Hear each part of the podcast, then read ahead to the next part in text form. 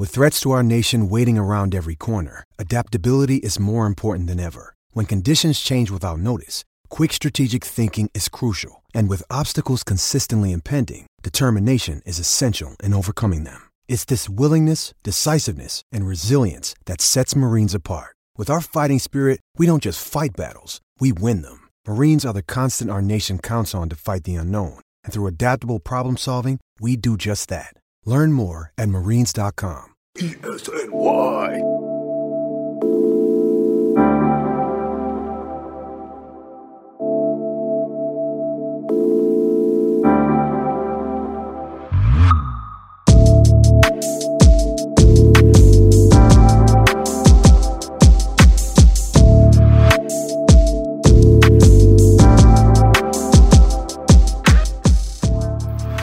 And we are back with another episode of the Hoops Addicts Anonymous podcast, an Elite Sports NY production, taping on a Sunday. You might as well call it a Last Dance Sunday, May 3rd, just before 8 o'clock.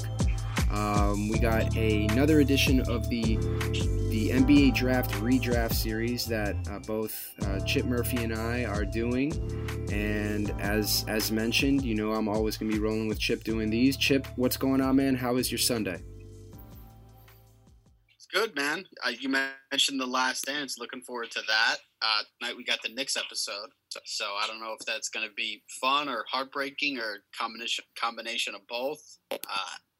Looking forward to it, but looking forward to this, too. This 2013 was a pretty interesting draft, and just, as always, looking forward to some basketball. Well, we don't have any games, but the Lin Sanity stuff this week was pretty entertaining.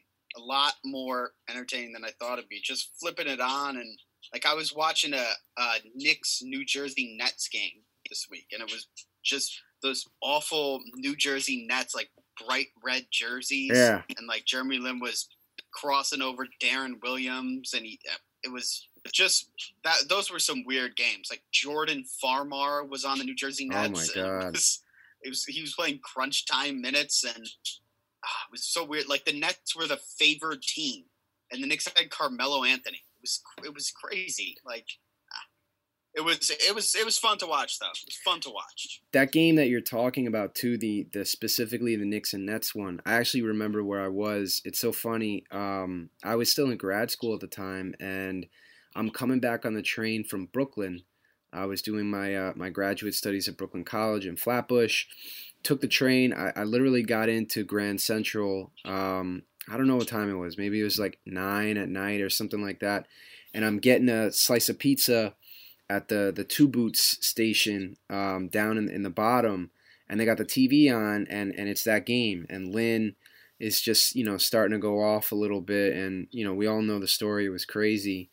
I think the interesting thing is this week, you know, it's interesting that it coincided with the Lin Sanity MSG, you know, kind of like review of all that happened was his interview with Mike Breen, you know, where he, you know, what player asked for less money, and, you know, he essentially finds out that Houston is going to offer a 3-year deal with the last year being the quote-unquote poison pill that the Knicks did not want to match.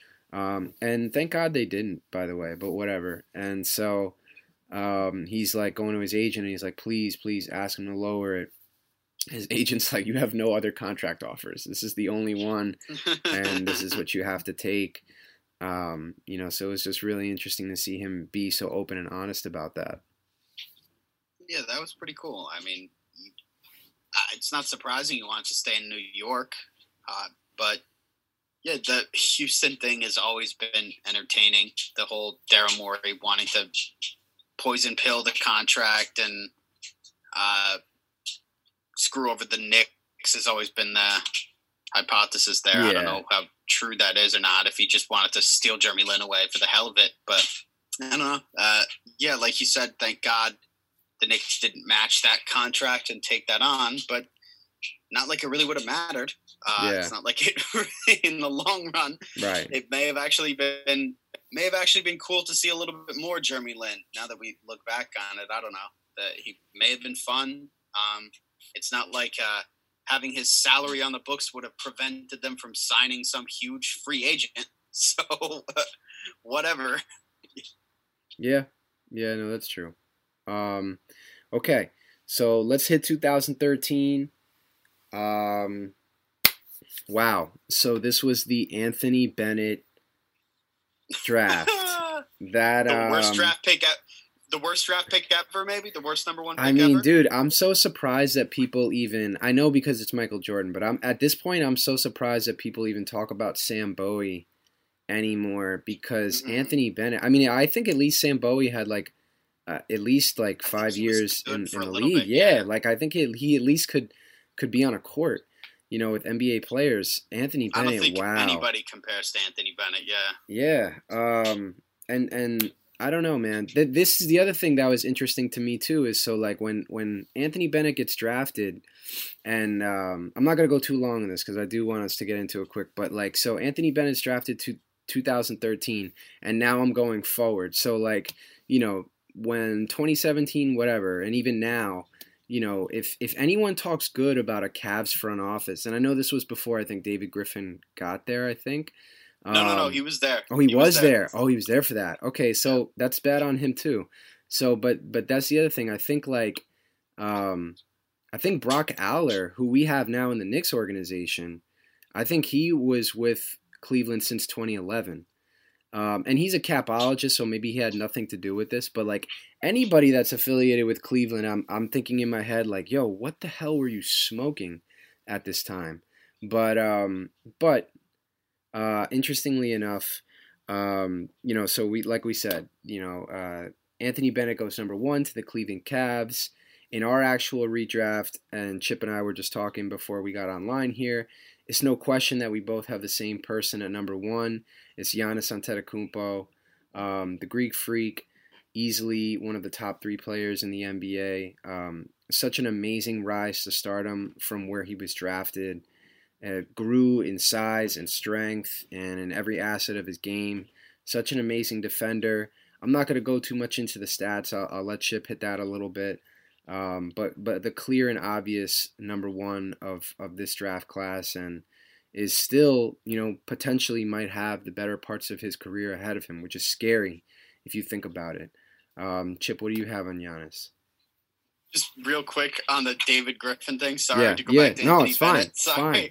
I just Googled it real quick, and in a book by Jason Lloyd from The Athletic, he quoted David Griffin on drafting Anthony Bennett, and the quote is, "You fuck up sometimes." That's what he said on Anthony Bennett. I just had to mention that. But the best part about that quote, honestly, the best part about that quote is because think of how many GMs are masters at shaping their mistakes into a positive, like, or at least damage control on some sense, right? Like, well, you know, we really listened to our analytics guys. Like, he projected really well, had really good size and length. You know, he had a year where he shot over 40% from three. You know, we like the way he fit in our system. Like David Griffin, who's probably as polished as they come, they asked him the question, and he could not come up with anything other than like, fuck up sometimes. Like, I don't know what to tell you, dude. Like, that's really fucking funny. Crazy. Yeah, but yeah, obviously Giannis is the no-brainer. 4-time All-Star, 3-time All-NBA, 2-time All-Defense, won the MVP last year, was incredible. So I looked at his last 4 seasons when he blew up. He won the Most Improved Player. He's had 4 straight All-Stars.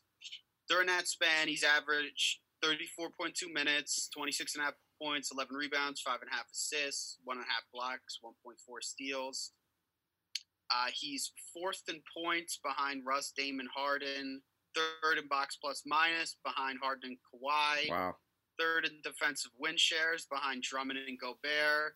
And the only players with more win shares and a higher PER is James Harden.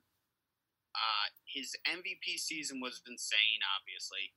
He led the Bucks in points, rebounds, and assists. He was near the top in every advanced metric. If you're a PER guy, he was first in that. And he was first in defensive box plus minus, which is crazy for a guy who's not a center or 7-footer center, whatever you want to call him. it's just he's also. You can make the argument he's the best defensive player in the league right now. Yeah, you could. Yeah, yeah. He could win. I think the race for defensive player of the year this year is probably between him and Brook Lopez, which I don't know have. They could be the two finalists for the award. Have two teammates ever been the finalists for defensive player of the year? I'd have to look that up. I'm not sure. But, yeah, I think you can argue he's the best defensive player in the NBA. But, yeah, he's just the no-brainer number one pick here. And his upside is unlike anything we've ever seen. Oh, yeah, absolutely. I mean, no question Giannis is going to be number one there. And, you know, like our good friend Tim Ray, who we had on to talk about the Bucks, you know, said that the franchise has done a decent job of putting pieces around him. Khris Middleton has really ascended. And, you know, from his point of view, is kind of a foregone conclusion that he'll re-sign there. We'll see. But no question he's number one in this draft. So let's move on to number two here. In reality, this was Victor Oladipo. Came out of Indiana. Had a friend who went to Indiana that got to see him up close and personal. Was definitely impressed by him. So, Chip, why don't you start us off at number two? I have a very strong feeling we'll both be in agreement here as well. I think so. Rudy Gobert I got here. Three times all defense, two times all NBA, two times defensive player of the year. Finally, this year, first-time All-Star, if you ask a Utah Jazz fan anyway, finally this time. He led the league in blocks in 2016-17, and like I did with Giannis, I looked at his last four seasons in Basketball Reference. And in the last four seasons, nobody's blocked more shots than Gobert. He's second in field goal percentage behind DeAndre Jordan. He's third in win shares behind Harden and Giannis. He's second in rebounds behind fucking Andre Drummond. I know you're a huge fan of him. Well, I'm not a huge fan, correctly. But I just put him over Khris Middleton. But he's a losing player, and Gobert's a winning player. Yes, so Gobert, we'll agree about that. So they're the antithesis of each other. But, yeah. But, yeah, he's – I can't, you know, and I'm sure he's first in screen assists over that span, too. Yeah, it's another stat that the Jazz fans love. He's the number two pick here. He's one of the few players in the NBA that just impacts the game by dominating on defense. And I know there's a lot of critics because, you know, it feels like he gets played off the floor because he can't shoot, but, you know, he's just when he's great on defense, he impacts the game, and he can. You know, he's elite. He's one of the best defensive players in the NBA. So yeah he's the number two pick for me here. No question. We're in lockstep there. Two-time Defensive Player of the Year, two-time All NBA as well. You know, I think the Jazz, to the extent that they can, and maybe it's a big deal out of nothing, they just need to mend the relationship between him and Mitchell. There's really no reason to trade either of them that's basketball-related. The two of them hopefully can just kind of like, you know, push things to the side and look at what they can create, you know, together. Because Rudy Gobert is easily one of, if not, the best defensive big man in the league, and I think he's going to be, you know, for a while. He's super smart. You know, he's not just a guy that's long and athletic. You know, he's great at defending the pick and roll. You can put him in drop coverage. You know, he can even close out a little bit too. He's a good rim protector. I don't think he fouls a lot. Like, all of that stuff is super valuable. So you got to figure out a way to have him and Mitchell on the same team going forward. Okay, so let's move on to number three here. In reality, this was Otto Porter, who came out of Georgetown, who I'm sure Chip and I will have somewhere on this list as well later on. But in reality, I went with someone who's been in the news a lot this week, Victor Oladipo. So two-time All-Star, 2017-2018 Steals champ, an All-NBA selection within that same year. He also made an All-Defensive team and Most Improved. The numbers are not really going to jump out at you, but this is the kind of guy that he's not this type of player, but he's in the Jimmy Butler mold, with the sense that he's not an elite offensive player, but he does well enough, and he makes a really significant impact on both sides of the ball, which is super important.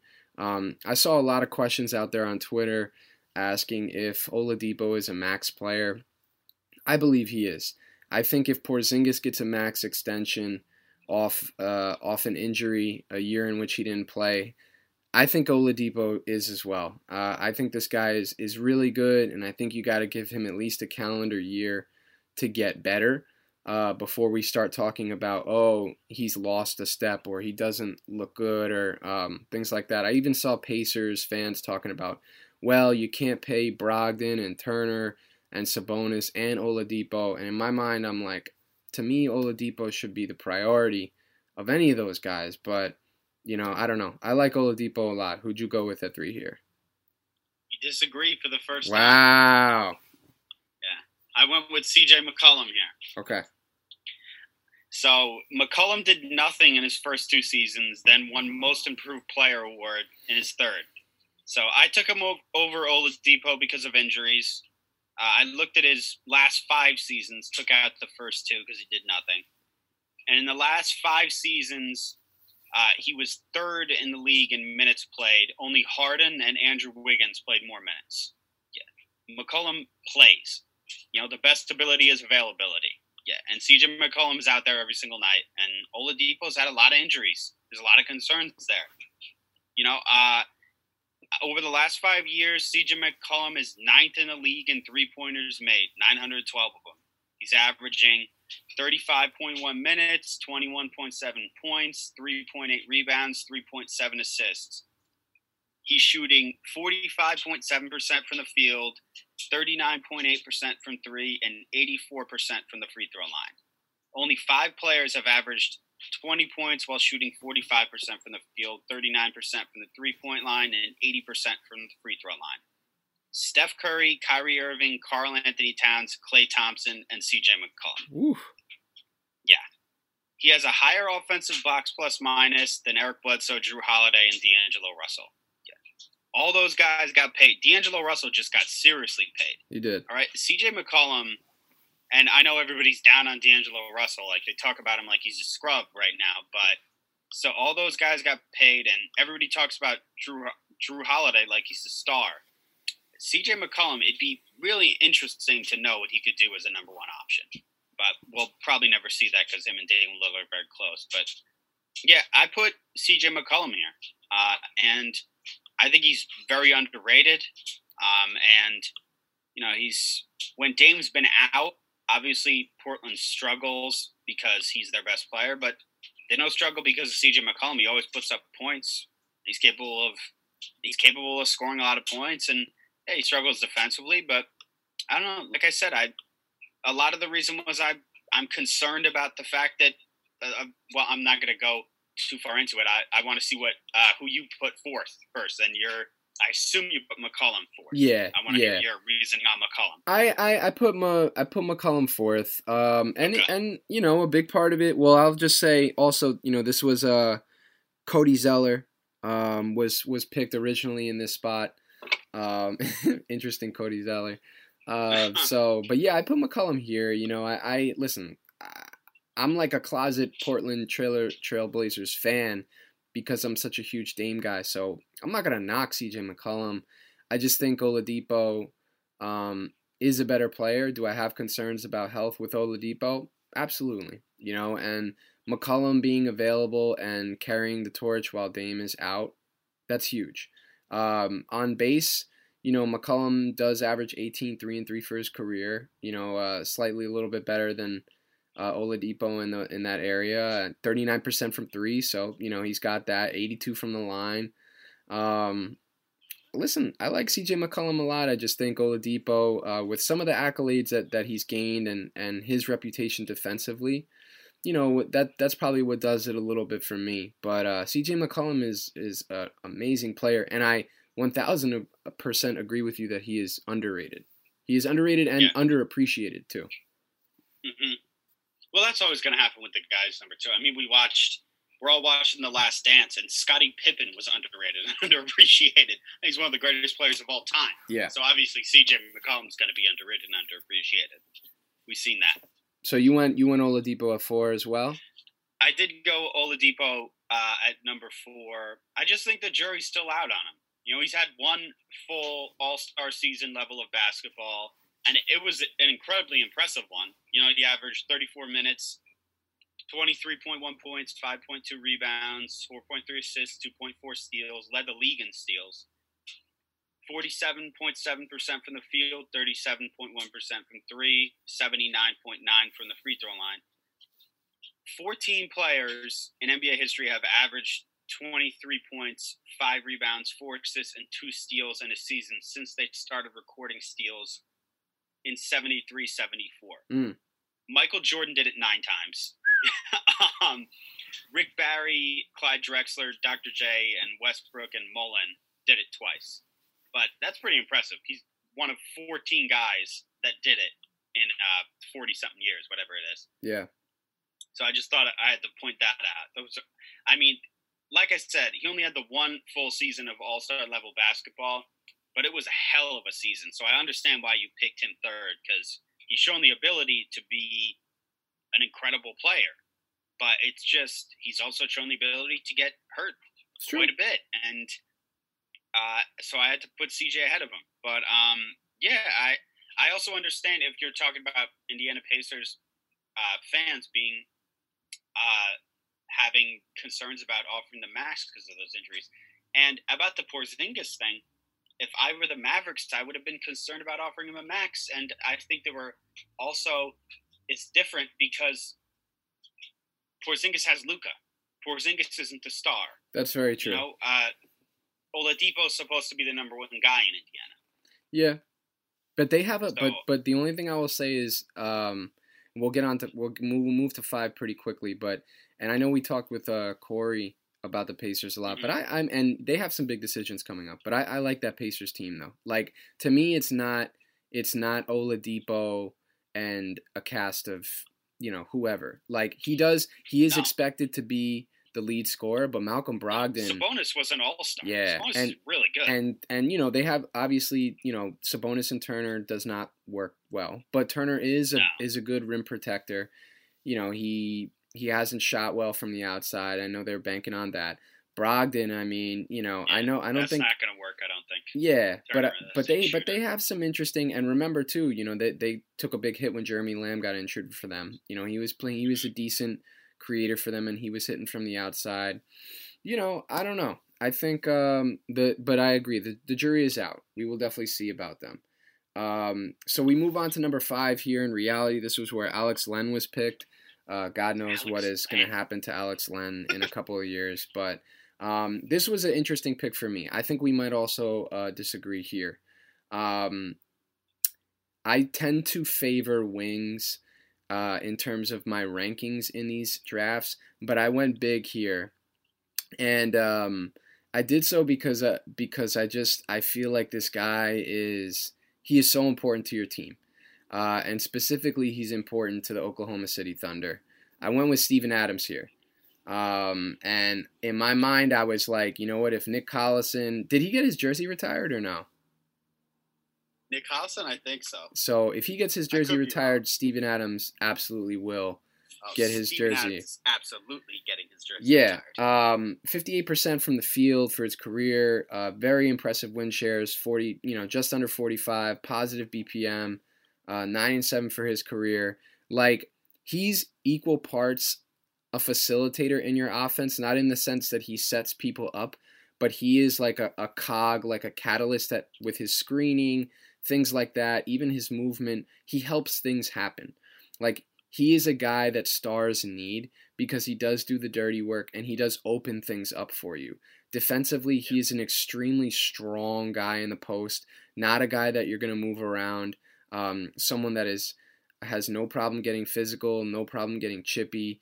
He backed up Russ a lot in a lot of those situations where people came at him. He's a very loyal dude. This is kind of like almost like a nostalgic pick for me because I just love Steven Adams. I just like watching him play. And I think any general manager, anybody who is looking for a guy that's like, you know what, that's what we need for our winning culture, like, you want Steven Adams on your team. So I went with him here. I went with him too. Nice. And a lot of it is for what you just said, because I like Steven Adams. And look, they better retire his numbers. Think about all the rebounds he gave up when Russell Westbrook was chasing triple doubles, and he just let rebounds fall right into his lap. It's all true. The double-double seasons he let go. It's a good point. He averaged 13 and 9 instead of 13 and 10. He just let those double-double seasons go by. Yep. You mentioned everything. Like, he does the dirty work. He's a guy that every championship team would love to have. You know, he's perfect for every single team. Yeah. He sets hard screens. He plays great defense. He's has been one of the best rebounders in the NBA for a long time.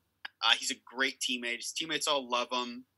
One of the toughest guys in the league. Everybody says that. It's not even close. I'd love to have him on the Knicks. Hell yeah. He'd be great, Nick. Oh, my God. Could you imagine him at Madison Square Garden? He'd be he'd immediately blend in perfectly. Oh, no question. But, it's hard not to root for the guy, too, because you can tell he's a likable guy. I heard him. Did you ever hear his interview on Low Post? You're talking to Zach Lowe. He was very good on the Low Post. Maybe, you should listen to that. Maybe. Yeah, he was very good on there. But, yeah, like you said, his numbers aren't spectacular. He's not much of a scorer. But he's got – his win shares are good. His box plus minus is kind of average because he started off his career kind of slow. But once he got going, and he was extremely important to those really, really good Thunder teams. Yeah. And the connection he had with Westbrook, I mean, him and Westbrook are tight. Right. And I'm sure Westbrook would be the first person to tell you how important Steven Adams is to him. So you can't discredit that. And Steven Adams is just a hell of a player, man. He's really fucking good. He definitely is. So we're in lockstep on number 5. Number 6, if we backtrack and rewind back to 2013, this is where Nerlens Noel was picked. He went to the New Orleans Hornets, drafted out of Kentucky. Chip, who did you go with for number 6? Number 6, I went with Otto Porter. You mentioned how you are more accustomed to wings in the draft. I tend to go with wings, too. Maybe it's my bias towards the three-point shot, especially with what's going on right now in the league. But I think we're talking about CJ McCollum being underrated. I think Otto Porter has become a little underrated, especially recently in the league. I know he's a little overpaid or maybe a lot overpaid, whatever you want to talk about, but the guy has pretty solid numbers. I know he was, the third overall pick in the draft, and 11 points per game isn't exactly number 3 overall pick numbers, 4.9 rebounds, 48% from the field, but he's a 40% three-point shooter. Yeah. In this league, you take that guy. And he can defend 79% from the free throw line. You know, he can defend both forward positions. His box plus minus is pretty solid, 1.7 box plus minus. It's pretty good. It's 4th in the 2013 draft class. He's not a spectacular player. He definitely didn't live up to the hype of the number 3 overall pick. Yeah. But, you know, he wasn't – I remember watching him in college at Georgetown. He was on TV all the time. You know, Georgetown was good back then. And also my dad was a Syracuse fan, so they played Georgetown back then. And I remember watching him and thinking, this guy isn't going to be a superstar. Like, when he was drafted, I'm like, this guy is – you know, he's a spot-up shooter. He's going to shoot out of the corners. And that's what he is. He's a shooter, and he can defend. Yeah. I didn't think he was going to be a superstar, but, you know, he's a good player. And it's not his fault that he got overpaid. What's he supposed to do? Turn down the money? He's a good player. He is. The other thing, so I also picked Otto Porter here. I won't go too long on him. Had some really good playoff series for the Washington Wizards. Went back and looked at some of those numbers. Playoff BPM was pretty decent there as well. I think Otto Porter still projects as a solid player going forward. I think as long as he can stay healthy, he will help the Bulls. It's just the Bulls need to figure out what the hell they're doing and who they're really investing in. But Otto Porter is a good player, man. Not too much to go on after that. So we'll move on to number 7. So this was where Ben McLemore was picked out of Kansas, went to the Sacramento Kings. So I went here. This was I had a tough time here because I do go with numbers a lot. There are some basic numbers that are good with this guy, but you know he's an interesting player. I like his ability to break down defenses. He's not particularly efficient, but I do think that he's had a decent enough career to be fairly high-ish on this list. He's played a ton of games, over 490 plus. I went with Dennis Schroeder here. I knew you were saying him. I knew you were saying him. So 14-4-2 for his career, a negative box plus minus. So there's that to be said. Chip is probably going to tell me that the only reason that he's done well this year is because he's playing next to Chris Paul. No, well, that's part of it. Yeah. But listen, I don't love Dennis Schroeder, but I like him enough to have him. Within the range that I've included him here. I think he's a decent enough player. I think even after he ends whatever contract he's on now, there will be enough teams that will want his services as a guy who can still break down the defense, hit the occasional floater, hit the occasional shot. The percentages are not great there, but he's decent enough. And I think he's, like I said, he's played a ton of games and he's been relevant enough to be high-ish on this list. Who did you have for number 7? Yeah, I had him too. I had him too. Yeah, someone's gonna do something stupid like pay him big money because they think he's gonna be good without Chris Paul. They're gonna fall into like the Steve Nash, Jason Kidd trap where they think without the system, brilliant point guard that the guy's still gonna be really good. But he scores a lot of points. Yeah. He puts the ball in the basket. He does score. Like you said, he's not efficient, but he does put the ball in the basket, and that's important. We talked about how Andre Drummond, or I talked about how he's a losing player. Yeah, you're like his biggest fucking. I'm not. But the man does need his respect. He was an All NBA selection. He's third in the league in steals currently in 2019 and 20. Jesus fucking Christ, just marry him already. Oh man. I swear I'm gonna put a call in. I'm gonna get Dre on the podcast. We're just gonna have it out next week. Please, we're gonna get him on here. Get him on here. I'd love to talk to him. Oh man. I forget what we were just saying. We were in agreement. We were just saying that Schroeder's not efficient, but he does score. He's still gonna have a place in the league even when he gets finished with the Thunder. And he's like honestly, he's like your perfect backup point guard. That's really what he is. Yeah. He's good as in Atlanta. They tried to make him too much because they drafted him, obviously. So. They wanted him to be a starter, and he's not a starter. He's better than Alfred Payton. So I was going to say he's similar to Alfred Payton, but he's better. It's like you don't want him as your starter because then, holy shit, we're fucked. But if he's your backup, you're in a pretty good spot. Yeah, I would agree with that. Okay, we're on to number 8 here. This was where Kentavious Caldwell Pope was picked. I remember him coming out of Georgia. I remember there being a lot of hype around him. He was one of those guys that weeks leading up to the draft, his stock started to rise. He was picked with the Pistons here. Chip, who did you have at number 8? Well, I got a guy who I'm a huge fan of. I got Robert Covington here. Okay. Whenever I would pick a team in 2K, I would always trade for Robert Covington. I'm a huge Robert Covington fan. I almost put him higher. I almost put him above Schroeder. Okay. Yeah, that's how much of a fan I am. 12.8 points, 5.7 rebounds, and his assist numbers aren't great, 1.5 assists, but 1.6 steals. He's still one of the best defensive players in the NBA. 35.8% from the three-point line. Inside the three-point line, he's never been much of an offensive threat, but 81% from the free throw line. he's a good shooter and he's a good defender. He was undrafted. I think he was in a small school. I want to say somewhere in Tennessee State. Yeah. Yeah. But he's always been a shooter, and he's back in Houston now. He was signed by Houston coming out of the draft, and he's back there now. Look, I was looking up and down, and I was like, who am I putting ahead of him right now? Like, of all the guys that are left, which one of these guys are better than Robert Covington? None. Like I said, I almost put him ahead of Schroeder, and I considered him along with Otto Porter, but Otto Porter can do more off the dribble and can score. Like I said, Covington isn't much offensively inside the three-point line, and Porter is.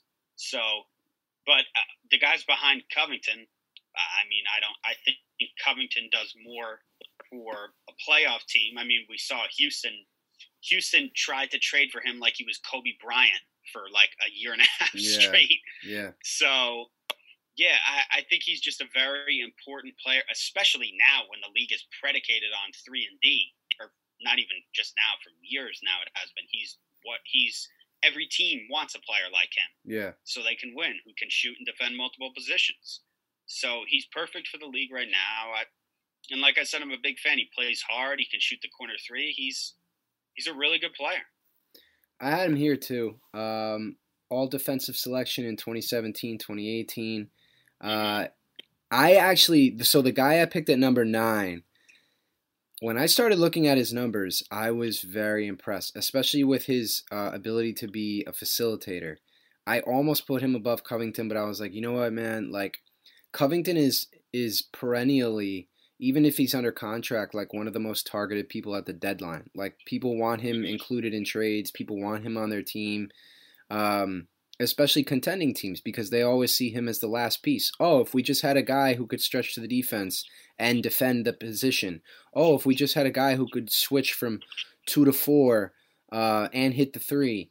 Oh, you know what I mean? And, hey, that's Robert Covington, you know? So I think he was undrafted, right, Chip? Yeah, he was. Yeah, so I mean, look at this guy. I mean, he's made an amazing career for himself. He actually, I think I was looking at his numbers in Houston, and they were fairly good. Yeah, Robert Covington deserves to be here. So number 9 it is, and this was Trey Burke. Hey, we've gotten to the once a Nick, always a Nick portion of the show that we always, Trey Burke, number 9 out of Michigan. So that's not who I picked. That's who was. Yeah. No, Chip. No. Absolutely not. Come on.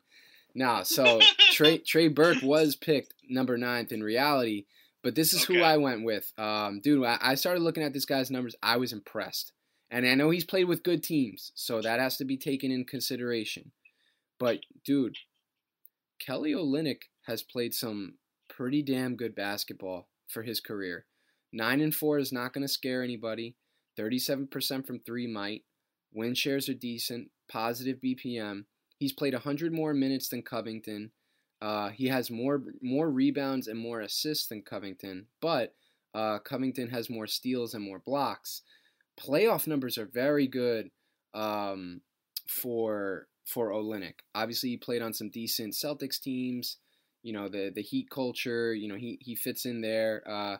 He's a guy that his career's assist percentage and rebound percentage is pretty good. So I was impressed to look at some of Olynyk's numbers, and I thought he deserved to be pretty high on this list when I was looking at other people who I either picked below him or might pick above him.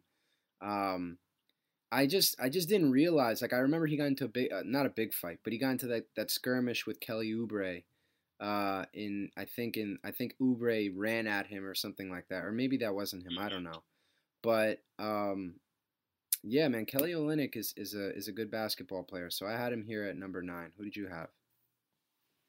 Yeah, Olynyk's really good. I had THJ here. Okay, gotcha. Yeah. He's had maybe his best season with Luka here. Yeah. And played his best ball with Luka the past 2 seasons. I mean, he's been spectacular. In Dallas, not really surprising. He shot 40.7% on threes on 7.2 attempts. Wow, that's a pretty big clip. Yeah, he's open, so he's gonna make them. But yeah, he's, you know, when he was in New York, they asked him to be something that he wasn't. It was the classic, you know, he's not a number two. He was supposed to be Kristaps' number two, and he's not a number two. He's more of a three or even a four. And he's comfortable in that role in Dallas. Yeah. But, yeah, I think that – look, I thought about putting Olynyk here, but Hardaway's numbers for his career, 13.4 points, 42% from the field, 35% from three, 81% from the free throw line. I could have gone either way, Hardaway or Olynyk. I went with Hardaway because he puts the ball in the basket more, and in my opinion, scoring one out there.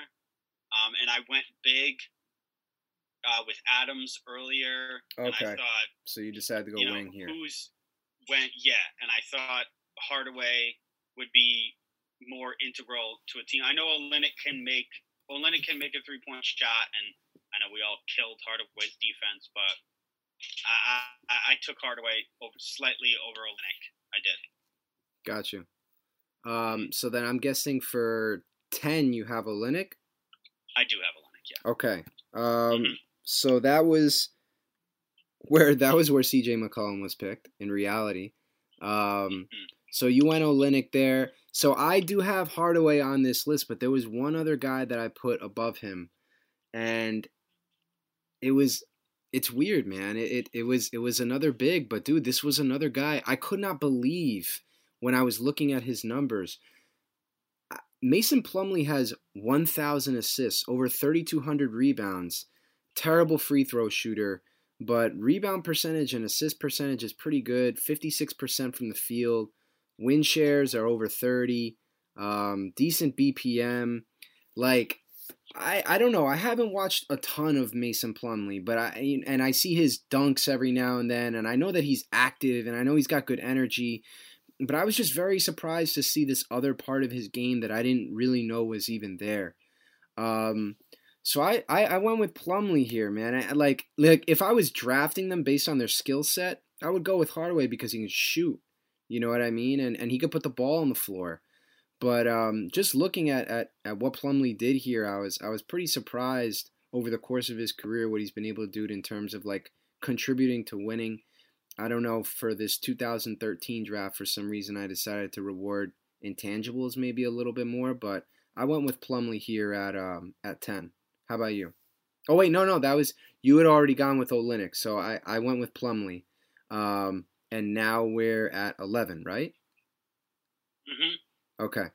And then I think I'm on 11, right? I go first for 11 or no? Yeah. Okay. We're at 11. And 11, it doesn't matter because I took Plumlee at 11. I got you. So interesting. This is where I had Tim Hardaway Jr. So we're not too far away from each other. So yeah. I went Timmy Hardaway here. I'm not going to say anything more about Timmy statistics-wise. I just think he's a funny player, man. Like, they called him the angry grandpa when he was with the Knicks. He had that classic scowl on his face all the time. Like, it was interesting to see him get a lot of burn-in shots with the Knicks because I think he started to believe the hype. Like he's like, yeah, I'm the number one guy here. But I like Tim Hardaway Jr. Like, I can tell, like, he clearly works at his craft and, you know, he wants to be that guy. And I'm happy to see him succeed. You know, I do think he's a player that you can invest in a little bit. You know, maybe not Steve Mills invest, but, you know, you can give him some money. I mean, of course, yeah. He's a decent player. Yeah. Yeah, maybe not Steve Mills invest. Okay, so that is that's 11, right? And now we're on 12. So this was where Steven Adams was picked, and I actually forgot that he went to Pitt. Completely forgot about that. Yeah. So who did you go with at number 12? Number 12, I took KCP. Okay.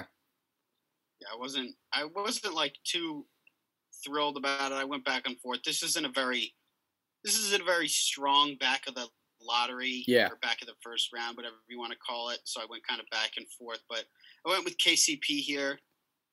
He did have some – I forgot he had some good years in Detroit. He underachieved, obviously.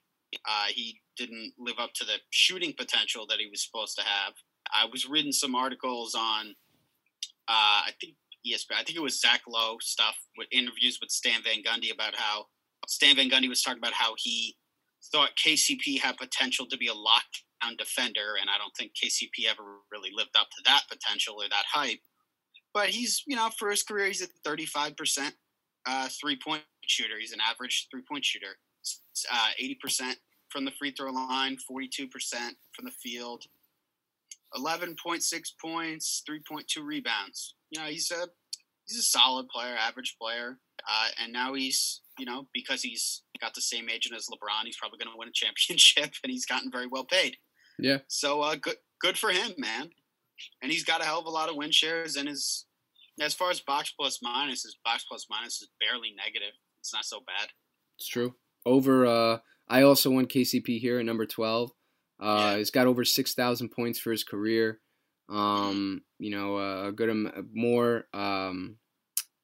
Assists and steals than the player I had picked at 13. Decent player. I think, earlier in his career when he was with LA, when he had just gotten to LA, I think people wanted a little bit more from him here and there, but LeBron covers up a lot of mistakes, and LeBron covers up a lot of players' faults. That's going to be the case here, and he might get another decent contract based off it. Who knows? So that's our 12th pick, and now moving on to 13. This was where Kelly Olynyk was picked out of Gonzaga. He was picked and selected by the Dallas Mavericks back in 2013.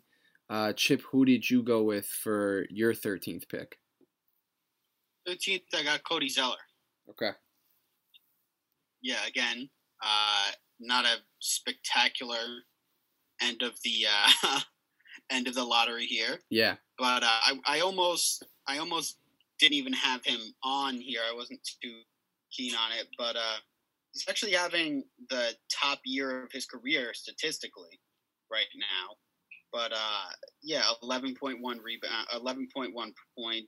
7.1 rebounds right now. But for his career, 8.6 points, 6 rebounds, 51% from the field, 73% from the free throw line. And he never has developed a three-point shot like a lot of other big men have, which I think kind of prevents him from being a legitimate starting big man in the NBA at this point. But because he's not really a dominant post player either. Right. And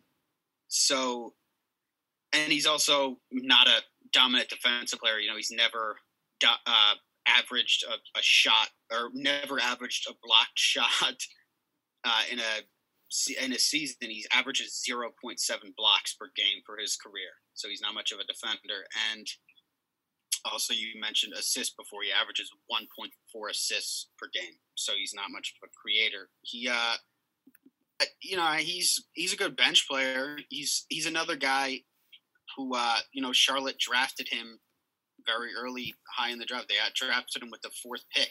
So I think they still expect too much of him. They've kept him in the starting lineup his entire career, and they still expect him to be a starter, and he's just not. Right. He's not necessarily playing starters minutes, but he's still in the starting lineup, and he's probably best as a bench player. And I think if you brought him off the bench, he'd be a solid player. But solid again. I feel like I keep saying this, but he's a good player. He's just hasn't lived up to that number 4, much like Otto Porter. Not as good as Otto Porter, but much like Otto Porter, hasn't lived up to that top 5 pick hype. But still a solid career and a guy who you'd like to have on your team, I think. Yeah. I went with Gorgui Dieng Gorgui Dieng or Gorgui Dieng here. Jiang. I'm not sure. Numbers are similar. The numbers are similar to Zeller. Jiang has a little bit of a three-point shot, decent rim protector. Win shares are good, positive BPM.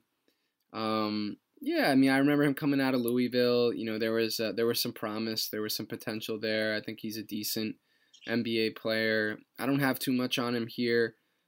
This is, you know, we're getting to these last two picks here. I think Gorgui Dieng is solid. And then, yeah, I think that'll probably take us to what? The 14th pick here. Oh, my God. I just lost it. Hold on one second. You want me to give mine? Well, I just want to see who we had in real life. Oh, I mean, okay. Yeah. Hold on. So this was Shabazz Muhammad. Came out of UCLA. God, yeah. Came out of UCLA, was selected to the Jazz. Lefty, right? Yeah, I believe so. Yeah. Man. So I'm happy with my 14th pick here. Not a great sample size, but I'll let you start us off. Who'd you go with for number 14 here? Okay. I went with Seth Curry. Okay. Damn. Okay. Yeah. I'm a huge Duke fan, so I've been a huge Seth Curry fan for a long time. 10.1 points, 47.6% from the field, 84.4% from the free throw line. Obviously not a lot of free throws. Most of his game is a three-point shot. He's 44% from the three-point line for his career. It's crazy. And, yeah, crazy. And he on a 3.9 attempts per game for his career. I think he's really underrated. I almost put him higher, I think, but he hasn't played that many games, so I didn't put him too higher. But I think he's underrated. People don't talk enough about how impressive a shooter he is, just, you know, because of who his brother and his father are. But he's a knockdown shooter. And his catch and shoot numbers are incredible too. And he's great from the corners, obviously. Also, he's just, you know, he's fantastic, and you know, and he can handle the ball too. You know, he does his damage from behind the three-point line. So he's a really good player. Knockdown. All you got to do is talk about. We got to do is talk about the shooting. I mean that Dallas, the Dallas year that I'm looking at right now. This again, talk about Luka Doncic. He's shooting 45.3% right now on 5.1 attempts per game. Yeah. Like, Jesus Christ. That's insane numbers right there. I wanted so badly to put Seth Curry. I was actually thinking of, just like you, having him higher on this list. His total his total shooting percentage is 61%. I think he's only played like 250 games or something like that. So I didn't have him on. I wanted him there so bad.